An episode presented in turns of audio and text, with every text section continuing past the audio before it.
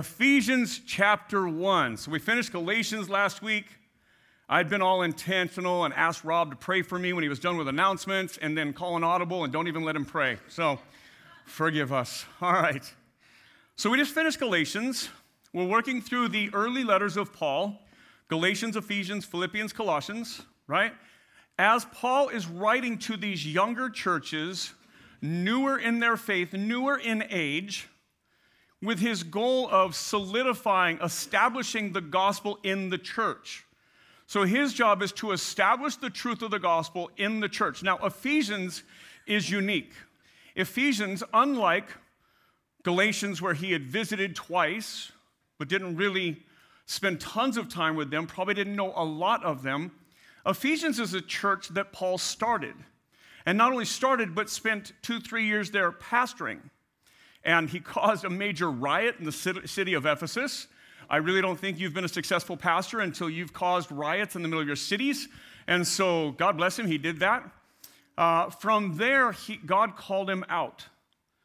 And there's this tearful, kind of amazing, joyful tears, right? Of this prayer on the shores of Miletus when the elders of Ephesus come and join him, and they get to pray together. And not unlike kind of this moment of sending off Robin. There's this place where they gather, but there is this relationship. And so Paul has this relationship with the church in Ephesus. And so we get to see that today as he writes to them. This is a church he knows, a church he loves. Now, we were working through Galatians. It was probably 3-4 weeks ago. And I made a comment in the middle of the message about free will and talked about how we don't really have a free will. Let me explain it. If you weren't here and you've heard the concept of free will, but you can't just determine anything you want, right? You just can't. Like if I were to say, okay, so now you, and let's go one better. So you, a Christian, filled with the Holy Spirit. So now we're giving you more than just anybody, right? Can you choose to never sin again? Any takers? No. So is your will free? Your will has limitations, right?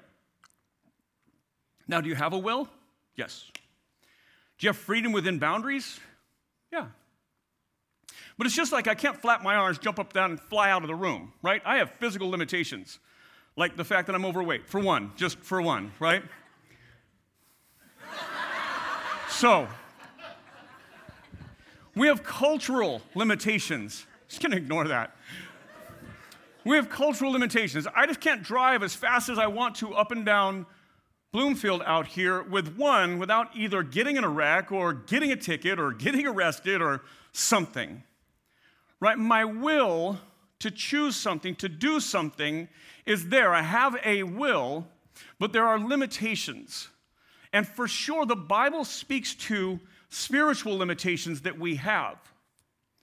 Now, this is really a two-part message, this week and next week. I'm going to throw 2 grenades and then go off on sabbatical. So we'll see how that works out, right? Leave the mess for Yvette to clean up, who's not here today. So that's good. When we talk about our will and God's will, right? God has a sovereign will. God has an ultimate will, and he has made us in his image.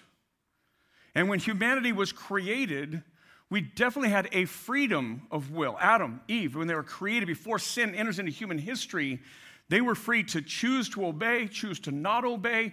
They had freedoms we don't get. We're born in sin. That part of that is that we're born broken. Broken inside, do broken things into a broken world, and then we join in and we add sin to the world and help break the world more. When we come to faith, God makes us new, empowers us with his Spirit. We are opened up to and we are freed to do new things, to be obedient, to worship God, to do things. But the Bible speaks a lot about the limitations of us spiritually, especially before salvation, before Christ enters into our story. And so the question that, after I made that comment about free will, I was asked the question, so do we choose God? Does God choose us? And obviously there's a conversation that goes on about that, and here's the problem. When the Bible speaks clearly about something, no matter what it is, I don't care if we like it or don't like it, it can call out a sin that we're living in. It can call out a reality about humanity. It can do whatever it wants to do, but when God speaks clearly, it is our job to get on board. Right? Does that make sense? We can ask questions. You can't build a theology off any one passage in Scripture, like it requires more of Scripture. But when God speaks clearly, it's our job to figure out, okay, that what God has said is good, and that He desires us to understand that and to be obedient to it. The problem is sometimes we don't like or understand what we hear, and oftentimes ourselves get in the way. Fair? And that can be across a spectrum of things. So here's a main idea today: God's sovereignty over salvation. God's work speaks clearly about His sovereign will in our salvation. It is for us to learn and embrace, even if we can't fully grasp it all at once. We're not going to take a topic, a theology today, a belief system, and go, okay, we're going to spend the next 40 minutes talking about it. Can you start that timer, by the way? We're going to spend the next hour talking about it. And so I was at a church of a friend of mine's on Friday night locally. His service goes 2.5 hours. Ours does not, just for the record, right? 2.5 hours. I thought, okay, we can up our game a little bit. Anyhow, so when we do this today, we're not going to leave here like, oh, every question I've ever had is answered. That's not my job today, in fact. Here's what I'd like to ask you. What does Scripture say? Because really, that's all that matters. It doesn't matter what I think or what you think, ultimately. It doesn't matter what I like or what you like. What does Scripture say? And what does it say plainly and clearly? And when that takes place, then it causes us, it moves us towards understanding what God is saying to us. So, Ephesians chapter 1, before we start, let me just pray. God, as we open up today, again, we love your word, and we love to worship you. And I love hearing these voices sing and praise you. I love when we gather and pray, and we love your word. Help us where your word challenges us, whether it is to change something we believe or it is to change something we do. It calls us to understanding you more. So God, ultimately, would you speak today? May I fade somewhere into the background, and would you speak? Jesus, may you be held high. And may your word remind us that we are sealed in Christ by the Spirit, and that you have done amazing things for us, in us, and you desire to do them through us. So we love you, Jesus. It's in your name we pray. Amen. Ephesians 1, verse 1. It says, Paul, an apostle of Christ Jesus, by the will of God, to the saints who are in Ephesus and who are faithful in Christ Jesus, grace to you and peace from God our Father and the Lord Jesus Christ. So we get, obviously, the author. We get the intended hearer. It is Paul writing to the church in Ephesus, right? Not just one church at one place at one time, but obviously writing so that we can capture, that God can capture this for us. Ephesians is unique, especially in the early letters, as when he is writing to, like we just went through Galatians, he is dealing with an issue, an error in their theology. He's dealing with something because other people had come in and taught them a false gospel. Well, in Ephesus, he spent so long with the church that he's not really correcting anything. He's writing to encourage them. So it's an interesting note to think, okay, without a problem, without a specific topic, where does Paul just go with the gospel message? And so as he writes to the saints who are in Ephesus. Note, if you have a Roman Catholic or Orthodox background, saints are living people that are saved by Jesus, right? Not venerated dead people who are special. I'm not knocking that. They were saints the whole time when they were alive too, right? To the saints who are in Ephesus, he says, who are faithful in Christ Jesus, grace to you and peace. Now, you know this is a greeting that Paul uses often. Grace and peace. Grace to you and peace. He adds grace, mercy, and peace in one letter, but every other letter that Paul writes, he uses the words grace and peace to you. Now, that's normal for him, a blessing, kind of an opening, a greeting. But today, I want you to remember it's also an outline for this letter. The first three chapters deal with grace, the gospel, the message of what Christ has accomplished for us. And then the last three chapters, 4, 5, and 6, deal with peace, how we live in light of the gospel, empowered by the Holy Spirit. And so grace and peace, he's going to gospel and then living in the gospel. What is the gospel? How has Jesus accomplished the gospel? And then how do we live it out empowered by the very Spirit of Jesus? Now, this next 12 verses legitimately is the longest run-on sentence in the Bible. Paul's not an English major, obviously, right?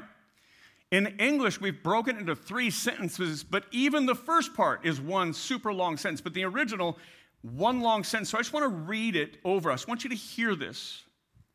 Verse 3. By the way, if you don't have a Bible, you should follow along today. I want you to see this. I want to ask you, what do you see often? So there's a Bible underneath your seat, page 976 if you need help. So here it is, starting in verse 3. Blessed be the God and Father of our Lord Jesus Christ, who has blessed us in Christ with every spiritual blessing in the heavenly places, even as he, God, chose us in him, Christ, before the foundation of the world, that we should be holy and blameless before him. In love, he predestined us for adoption to himself as sons through Jesus Christ, according to the purpose of his will, to the praise of his glorious grace, with which he has blessed us in the beloved. In him, meaning Jesus, we have redemption through his blood, the forgiveness of our trespasses, according to the riches of his grace, which he lavished upon us in all wisdom and insight, making known to us the mystery of his will, according to his purpose, which he set forth in Christ, as a plan for the fullness of time to unite all things in him, things in heaven, things on earth. In him, we have obtained an inheritance, having been predestined according to the promise of him who works all things according to the counsel of his will, so that we who were the first to hope in Christ might be to the praise of his glory. In him you also, when you heard the word of truth, the gospel of your salvation, and believed in him, were sealed with the promised Holy Spirit, who is the guarantee of our inheritance until we acquire possession of it, to the praise of his glory. That is one sentence in the original. It's one sentence all the way up until verse 11, even in the English version, right? I just added some punctuation to help us figure out, like, what are we doing here, right? So some thoughts, just some takeaways, right? One, there's a whole bunch of pronouns that we are to kind of interpret. We'll do that throughout the day. I did a little bit as we were reading. Some of the him is God, sometimes him is Jesus. But there is a series about 10 in hymns, or in Christ, or in the beloved, all emphasizing what Christ has done, and that when we are in Christ, what is true about us. The word predestined is used twice, chosen once, sealed once. Oftentimes gets debated in the church. But there is something that is overwhelmingly true as you read through this. All the energy being exerted in the passage is what God is doing to and for us in Christ, right? That what God is doing. So what do we do with all this, right? What we do is we listen, okay, what is the text telling us? What is it saying to us? Even when maybe what we're hearing might cause more questions than give answers, still, what is it saying to us? What is God saying to us? So back to verse 3. It says, blessed be God and Father of the God and Father of our Lord Jesus Christ, who has blessed us in Christ with every spiritual blessing in the heavenly places, right? So again, blessed be God, right, who has blessed us in Christ. So the movement from God to us, the energy being expended is God's energy on us. God has blessed us in Christ. Verse 4. Even as he chose us in him, so even as he, God, chose us in him, Christ, before the foundation of the world, that we should be holy and blameless before him. So same idea. Who is doing the work here? Who chooses whom? Thank you. Even as he chose us in him, even as God chose us, Christians, in Christ. When did he do that? Before the foundation of the world. Is he unclear or is he clear? Right? Even as he chose us in him before the foundation of the world, that we should be holy and blameless before him. So what do we do with this, right? And I've said this already. I'm going to put it back up. So we're going to put it on the screen. When God's word speaks clearly, but it goes against what we think or believe, ask, is it consistent with all of Scripture? And if so, are we willing to change? If it's consistent with all of Scripture, but it rubs against what we believe, are we willing to change when Scripture speaks clearly? And that could be anything. That could be about a lifestyle you're living. That could be about a thing you're thinking, a doctrine you believe in. It could be about anything. Anything that Scripture deals with. When it speaks clearly, are we receptive? Are we willing to be transformed by Scripture? Is it consistent? I was going to quote all the others in the New Testament, because you can do that, including Jesus, of who, does anybody else say anything different, right? And one after another, talk about us being chosen by God. Everyone, James, Peter, John, Jesus himself multiple times. We'll go back through the Old Testament. So who chose Noah out of a sinful and corrupt culture to be the one he was going to make a promise through and restart? Well, God did. Okay. Well, what about who's next? Abraham. So Abraham, the father of our faith, is a guy named Abram who doesn't worship God, who lives in a city called Ur of the Chaldees. And God calls him to believe in him, changes him, gives him a promise, and uses him. Okay. So fast forward. So Abraham tries to have a son on his own. That doesn't work out, right? But the son of promise is Isaac. Isaac then gets his wife pregnant with twins, Esau and Jacob. And the birthright would go to the firstborn. But what happens? God says before they're ever born, nope, second one. Keep fast forwarding through the Old Testament. God chooses a nation out of the entire world, not because they're any good. He chooses them to use them to proclaim his name to the other nations, not their strong suit, by the way. There's an entire book, Jonah, of them not wanting to tell other people, right? But God continually calls out. When they choose, they want a king, they get Saul, train wreck. When God chooses, they get David. Sinful, not perfect, but also the youngest, the least likely, and the best king they ever have, right? God sovereignly chooses all throughout Scripture. Jesus, time and time again, looks at his disciples and says, listen, you didn't choose me, I chose you, right? Like I have chosen you, even the one who's going to abandon me, even the one who's going to betray me, but you are my chosen messengers. You are the ones to go out. I chose you. So Scripture is consistent. We'll look at some of the images of salvation in just a minute. But what do we do with this? Well, first, what does Scripture say, right? So verse 5, in love, he, God, predestined us for adoption to himself as sons. That could be sons and daughters. It's for all of us. Through Jesus Christ, according to the purpose of his will. So predestined will be used twice today. I love when Christians ask me a question like, so do you believe in predestination? I'm like, well, the Bible uses the word 6 times. So it's probably incumbent upon me to get on board. Right? Twice it'll be used today. It's defined as determined beforehand.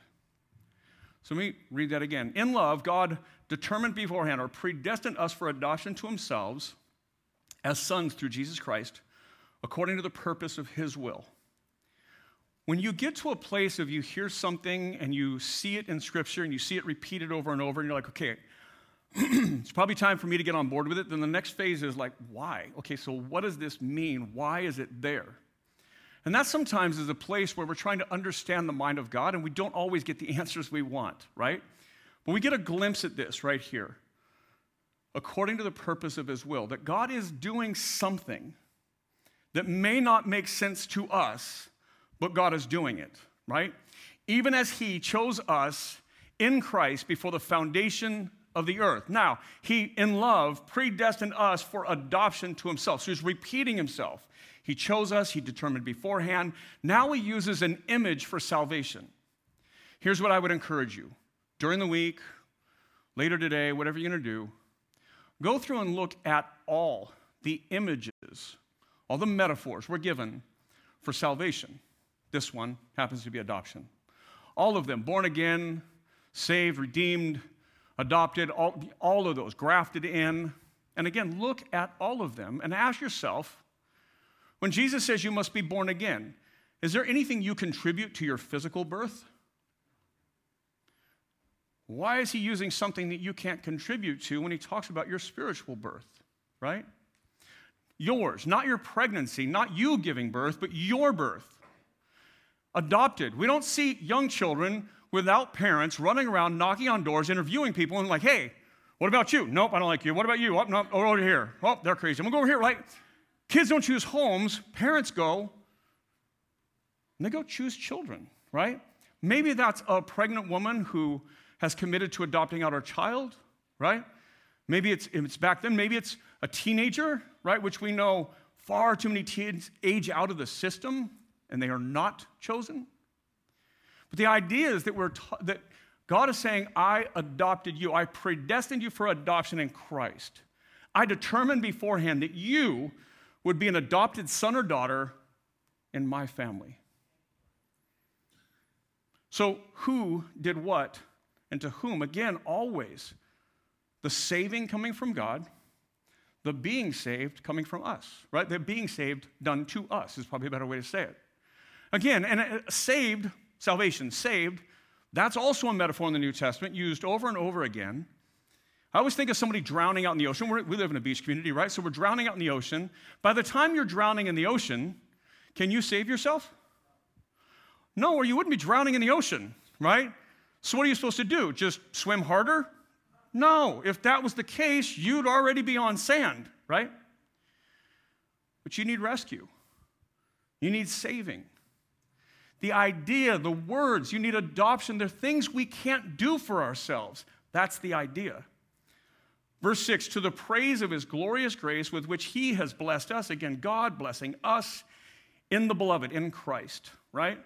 This is God's gift to us in love, and somehow it is pleasing to God and in God's will. So there are three kind of sections to this long sentence of Paul. Here's the first one. We'll put this on screen. So salvation ordained by God, verses 3-6. God chose us in a Christ for adoption before the foundation of the world as an act of his love and grace. It is the sovereign action of God that initiates our faith, right? The sovereign action of God that initiates our faith. God doing, us receiving, right? God doing something that we are incapable or powerless, unable to do. Whole thing is, if we could do it, we'd have already done it, right? But that we are incapable of doing it. Verse 7, now we're going to move to kind of the second section. In him, which would be Jesus, in him we have redemption through his blood. That's how we know who it is, right? The forgiveness of our trespasses according to the riches of his grace. Right? So now the next image we're given is redemption. Excuse me. And the redemption here is, and I wrote it down, the action of being saved from sin, evil, or error. That's the definition. Like when you, I don't know if you guys have MacBooks and you triple click, like you hit the thing and it pulls up a definition. If you're a Mac person, you know what that is, right? You look that up, that's the definition. The act of being saved from sin, evil, or error. That you need to be saved from is the idea, the redemption. So saved, right? Adopted. Next week, we're going to see dead in sin, made alive in Christ. By the way, one of my favorite passages in Scripture. Jesus, John 3, born again, redemption. All these things being done to us and for us by God. Things that we are not capable, able, empowered to do. Verse 7, let's start again. In him, meaning Christ, we have redemption through his blood, the forgiveness of our trespasses according to the riches of his, meaning God's grace, which he, again, God, lavished upon us in all wisdom and insight, making known to us the mystery of his will. I love that line, making known to us the mystery of his will. If you're kind of wrestling with this for the first time, I'm not sure that you feel like the mystery here, that you're already getting it, right? Like you're like, oh, he made known to us the mystery of his will. Got it. We read it in 4 sentences. We're good, right? Or actually one run-on sentence, but making known to us the mystery of his will. In other words, what I would want you to hear today is that God is communicating so that you will understand. Even if you don't in the moment, which a lot of times, if I was going to go sit in Rob Samuelson's math class, which I don't have to do because he's moving now, so that's good. But if I was to go take a math class, like I'd be overwhelmed day one, probably week one or two, right? But eventually, things start to click into place, and you're like, okay, so that goes there. I get it. All right, this is how this works. And again, then you keep learning. And this is probably like piece number one going in, right? But the idea is God is communicating that we will know. So verse 9, making known to us the mystery of his will, according to his promise, which he set forth in Christ, as a plan for the fullness of time to unite things, all things in him, meaning Christ, things in heaven and things on earth. I think we miss this in the gospel a lot, that the gospel has this like stated goal of God's to unite things to him, all things to him, right? That when God created us and created the world and set humanity in the world, it worked. It was without sin, without error, and not needing to be saved, right? But it was, in fact, freedom then was there, and the opportunity for sin was there. A lot of people are like, okay, so why? Why put the one thing you can't do? Why give that opportunity? And the answer is that God desires worship, and worship requires obedience. You can't say you're a worshiper of God or a follower of Jesus if obedience isn't a piece of that, right? That if God is calling us towards something, and he is indeed our God, if he's the thing at the top of the org chart, then obedience is an outcome. So even in the best set of circumstances, and this will be important to next week's message, but even in the best set of circumstances, a world without sin and a people with an ultimately free will, at least spiritually, sin enters into human history. They choose to sin. So what do we do with our will? We also choose to sin. Even though it's not as free and we're born under the curse of sin, we still choose to sin. We still use our will to go against God, not only inheriting guilt and blame, but also contributing to our own guilt and blame. So God, knowing that we are now dead in our sins, that we are now in need of saving, that we're now orphaned from God, if you will, outside the family of God, God sets in motion the plan that he had from the beginning of time, that Jesus would come and reconcile all things to God. Now, the all things. God is not just reconciling you and I and the others that are going to church this morning or whatever. He's also reconciling the world to himself, the world that is broken. And I mean the physical planet that we live on. He is reconciling all that he created, all of the world, all of creation to himself. And he does that through Christ. And he chooses to do that through us. If you're in Christ, if you're a follower of Jesus, and God chose you not just for you, but to be a part of the team, to be a messenger for him. That you are saved for a purpose. Go all the way back to Abram. When God calls him and makes him a promise and says, your name will be Abraham, meaning father of many nations. He says, I will bless you so that you will be a blessing to the world. Like, I will bless you. You'll become a blessing to the nations. Your job is to allow grace to flow through you to others. That our faith doesn't just dead end in us. And I think that's a flaw we have in the American church, is we seem to think that salvation is all about us. It plays out in how we think we got there, and it plays out in the idea of what we do with it. That our faith is just so that I don't go to hell, or that I can be with Jesus, or that I can go to heaven, or whatever, however we fill that sentence in. He says, no, I've adopted you into a family, and I've set you on a mission. Next week, we'll see saved by grace through faith, not works, but saved to do good works that God prepared in advance for us to do. That's Ephesians 2:10. That we're called into a family set on a mission, on a purpose. So in Christ, so Jesus comes and he lives the life you and I are called to live, but we have chosen not to. And then he comes and he dies a death that you and I deserve, but don't want. And that God doesn't want for us. And so death, Christ dies a death in our place. And so God himself in human flesh dies, is laid in a grave to cover our sin, like we just read about. But resurrects from the dead, giving us new life, having victory over Satan's sin and death, having victory over the ultimate penalty of our sin. And that in Christ we receive that. We receive not only forgiveness, but life. And Jesus goes back, ascends back to the throne in heaven, pours out his Spirit on us, the part that we're going to get to in just a minute, making us new, making us a new people. And again, making us new, something we couldn't do that God must do for us. So back in Ephesians 1, verse 11. In him, meaning Christ, we have obtained an inheritance, having been predestined according to the purpose of him, meaning God, who works all things according to the counsel of his, meaning God's will. So not only is predestined used again, but there's a promise made. We have obtained an inheritance. Now, in English, we see kind of like past, present, future. We have those tenses that we use. There's more. Those are the ones we typically think through. There's also a thing called a perfect tense, right? In other words, we have obtained an inheritance. Like it's already ours. It's already guaranteed. It's already there. We just haven't quite taken possession of all of it. Like that we are already completely made new. And then we're like, well, wait a minute. I've still got all these broken pieces. Yeah, in Christ, we're already made completely new, but yet there's a process in getting there. It's called the perfect tense, and we have obtained an inheritance. Means it's in that sense of it is already ours, it is already secured, it's already there, we're now walking towards it. It's in that perfect tense. Nothing can get in the way of it, if you would. So read that sentence. In him, in Christ, we have obtained an inheritance. Does that sound like God is saying you might get an inheritance or for sure you will get an inheritance? It sounds pretty sure, right? Now, again, I'm just going to keep poking at this. Now, if we have free will, if we freely choose God, and then we could freely also choose not to be a part of God, right?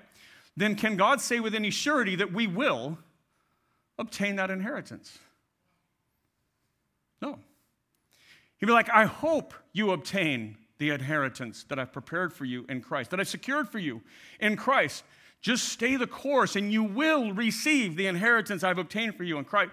It's not what he's saying. And I'll read it again. In Christ we have obtained an inheritance, having been predestined according to the promise of him, God, who works all things according to the counsel of his will. So here's a note for the screen. Redeemed by Christ, verses 7 through 10. As redeemed and adopted by God, we are forgiven by Christ's death and made new in the resurrection, guaranteeing us an eternal inheritance in Christ. I can't see this and not think of Jesus' words in John 10, where he says, all that the Father gives me, I hold in my hand, and I will raise them up on the last day. No one, all the Father gives me, I will raise up on the last day. No one can steal you out of my hand. No one. Satan can't steal you out of the hand of Jesus because all that God gives him are in his hand. And no one, you can't steal yourself. I can't steal you out of there. Satan can't steal you out of there. You are secure in Christ. Now, is that trumping over your free will? Maybe. But let's just be honest. Your will wasn't free to begin with. You have spiritual limitations on you from birth. We've inherited them. You don't get to choose how healthy you are in life. You get to choose what you contribute to it for sure. But you may have a genetic predisposition to cancer or something else because we're born broken. Beyond our ability and will, we inherit some things that were never intended to be ours. Because of that, we'll see how that plays out next week. So we get the what and then the why in a week. I would have written them backwards because I think differently, right? But I'm sure God is right in doing this. Or I think I'm arguing more with Paul than God, but you have obtained, there's a promise there. Just think through that. How can Jesus guarantee you will? Because he has guaranteed you are in him. You with me? Verse 12, so that we who were the first to hope in Christ. Now this is Paul writing about himself and those who are with him, that we are the first, and he's passing it on, right? So that we who were the first to hope in Christ might be to the praise of his glory. Now he goes back to the church. In him, you also, when you heard the word of truth, the gospel of your salvation, and believed in him, were sealed with the promised Holy Spirit. Now it's 12 verses in to God's sovereignty over your salvation. God repeatedly saying how he has ordained, chosen, predestined you. To finally, you get a place where you get to play a role. I get a place where I get to play a role, right? In him, when you heard the word of your truth, the gospel of your salvation, when you heard the truth of gospel that applies to you and believed in him. Ah, finally. Finally, we get something we can do. Our job is to believe, right? Our job is to take that faith that has been placed inside of us, to take that gospel that's been awakened inside of us, uniquely, especially us. And we have to walk in it. And listen to what he says, and you were sealed with the promised Holy Spirit. There's a lot of definitions for sealing, like, you know, kind of closing an envelope, or, but it's really kind of thinking like that kind of stamp on. Like you close up a letter in the olden days when you'd give it to a hand-delivered carrier, and they put that wax seal over it to make sure, hey, this is from, well, it's the Jubilee time in England, so it's from the Queen. How about we do that, right? I know, we don't really have much for the monarchy, but that you were sealed, that you are guaranteed. It's another what God does to you apart from your action, apart from your energy, apart from what you do, and it's words like sealed, adopted, redeemed, right? Obtained an inheritance, sealed with the Holy Spirit. They're not questions. They're not hopes. They're facts. If you are in Christ, you are sealed with the Holy Spirit. You see, the gospel continues beyond forgiveness and doesn't skip ahead to heaven. It remains here in us and with us, that we are given new life. How do you know you are truly a believer? Well, you have been given the Spirit of God, right? You know that there is something alive in you that wasn't before. You know that there's something in you telling you to go and follow, to be, and empowering you to be different. That the Spirit inside you leads. In John 6, and this is, by the way, there's a series of like 5 or 6 times Jesus said this. Listen to what he says in John 6:44. No one can come to me unless the Father who sent me draws him. God must act first, right? And I will raise him up on the last day.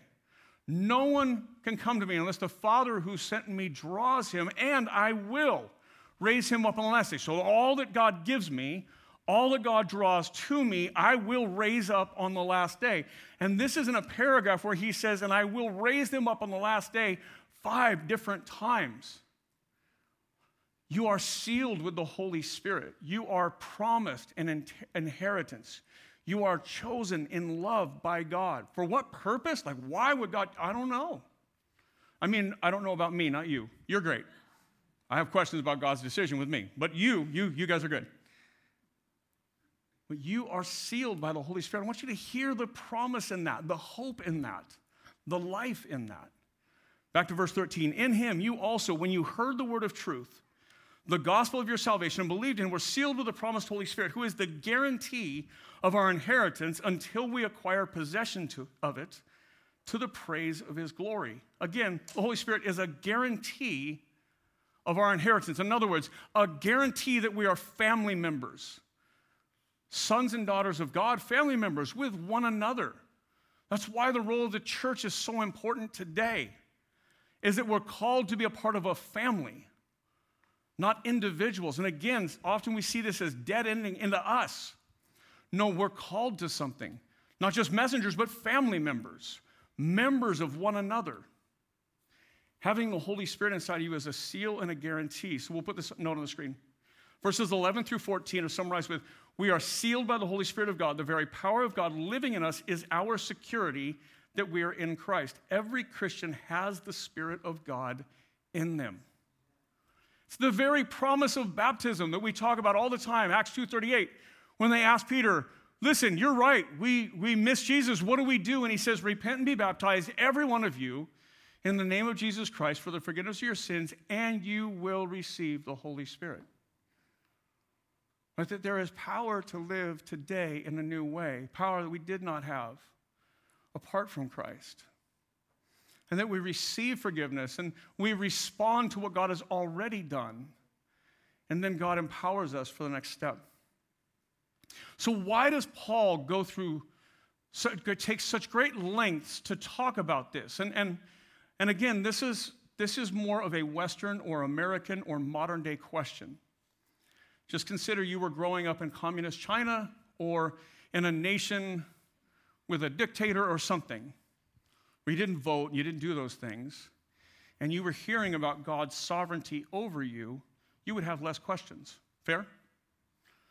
Because you weren't raised with, I get to determine the outcome of things. Not that we really get to determine things, we get to vote on things. So if there's enough of us, it determines something, but that's different. But this is a Western American modern idea of asking, like, why would he go out of his way to tell us this? Listen to his kind of a benediction, his postscript thought about the sovereignty of God. And what happens is he kind of writes a prayer over the church. I'm just going to read these 7 verses. For this reason, because I have heard of your faith, verse 15, excuse me, because I have heard of your faith in the Lord Jesus and your love toward all the saints, I do not cease to give thanks for you, remembering you in my prayers, that the God of our Lord Jesus Christ, the Father of glory, may give you the spirit of wisdom and of revelation in the knowledge of him. He says, I pray that you would be blessed to understand how far God has gone for you. Verse 18, having the eyes of your heart enlightened, so that you may know what is the hope to which he has called you, what are the riches of his glorious inheritance in the saints, and what is the immeasurable greatness of his power towards us who believe. Here's what he said, that you would have the eyes of your heart enlightened, that God would wake you up to spiritual life, that you may know what is the hope to which he has called you. Do you know for sure that if God has saved you, you are saved? You don't have to worry. You don't have to worry, have I messed this thing up? But you would know that God has saved you. The hope to which he has called you, the riches of his glorious inheritance in the saints, that we will all inherit that family, that eternity. Verse 19, what is the immeasurable greatness of his power towards us who believe? That we would hear the power of God when we talk about the sovereignty of God, when we talk about him moving us towards him, that we would worship him because of his great power, because he would step in for us in a place where we couldn't, that he would come and move us when we couldn't move ourselves. That great working of his great power, mighty says, verse 20, that he worked in Christ when he raised him from the dead and seated him his right hand in the heavenly places, far above all rule and authority and power and dominion, above every name that is named, not only in this age, but also in the one to come. Paul says, I write this, that your worship of God would be greater. It was about almost 20 years ago. I was wrestling through this very idea, and the way this conversation came about is I was given a book that was saying that the exact opposite message from today. And it was describing that, and then it kind of randomly quoted a passage of Scripture, and I'm like, I was teaching through a Bible study at a large church we were part of. I'm like, that's not what it says. Then I went back, and I started kind of just reading through this, and I found the author of that book had done a debate, actually at Biola, with another guy. And I didn't know anything about this, and I thought, okay, so here's what we're doing. Lisa and I are going to drive cross-country 3 weeks. We would take some time in the summer driving cross-country. And so we put this debate on, and I told Lisa as I was driving, I'm like, draw a line down the middle of the page, right? And on, when this guy uses the verse, I want you to write it down over here. And when this guy writes a verse, I want you to use it over here. And so we wrote down, and I began to just study, like, okay, who does what here? Like, what's my role? What's God's role? What do we do here? And just listen, and the volume of Scripture on this side just drowned the volume of Scripture on the other side. The other side's argument was, but what does that mean about me? What is it? It was all very philosophical, very fair questions. The one guy is, but this is what it says. And he quoted so many passages out of Ephesians that I just began to read the book of Ephesians over and over and over again. And then the book of Ephesians, chapters 1, 2, 3, over and over again. And then chapter 1 and chapter 2. And I came to the conclusion, you cannot escape the sovereignty of God here. That you cannot miss and should not miss God's sovereignty over your faith. And again, the things that flow out of that, first, lots of questions, which there are answers to. There's one question you'll never get an answer to is, why me? Right? Everything else, there are answers. But when you walk away from this on the other side, what happens is two things. One, God gets bigger and more powerful and more glorious and more worthy of our worship. Like Paul goes from this topic to this prayer of worship over them. The second thing that happens, and this is what we'll talk about next week. So if you're here and whatever you think about today, you got to come back next week. What happens is God gets bigger and our sin gets bigger. Our need for a Savior gets massive. Something that we are incapable of overcoming. And that it requires a great, big, sovereign, loving God to overcome the mountain of need that I have for a Savior. Two things come out of this conversation: a greater, bigger God that we will worship more. And we will understand our need for a Savior far more because of the vast amount of our sin and death and need. Two thoughts as we close. One, understanding God's sovereignty. We'll put these up. When we understand how powerfully God has acted to save us and that our salvation is secure in Christ, we worship the God who is mighty to save. When we hear that we are secure in Christ, it's never an excuse to go do what you want to. Then our question is, are you really in Christ? But when you hear of your security, you know God can overcome your frailty and flaw and sin and choices. We worship the God who is mighty to save. Next slide. When our understanding of the gospel moves away from a lifeless gospel dependent upon human will, we see a gospel filled with God's victorious power. If the gospel is dependent upon me or you, we're all in trouble. When it is dependent upon a sovereign God, then our faith is secure. Let's pray. Jesus, we love you. For some, this is day one in a conversation, and it is big and can be heavy and can be hard. For many, this is what we've always talked about and believe. So for some, it is the exact opposite, and that's okay. My prayer today is, what does Scripture say? And it's hard to walk away from this passage and see anything other than your sovereign action upon us that are yours. Let that be enough to just worship you, to know that we are safe and secure in your hands, that we are, if we are saved, we are truly saved. If we are adopted, we are truly a part of your family. That if we are alive in Christ, we are truly alive in Christ. We're not just hanging on and clinging and trying hard and hoping for the best. We are secure in you. Let that be the message we hear as we wrestle through this topic of your sovereignty. At the end of the day, I think we all walk away, God, knowing we are better if you're in charge. We are safer when it's your power. And we are for sure saved, adopted, redeemed, alive, because it is a work you do, and you cannot fail. And so, Jesus, we love you. We thank you. It's in your name we pray. Amen.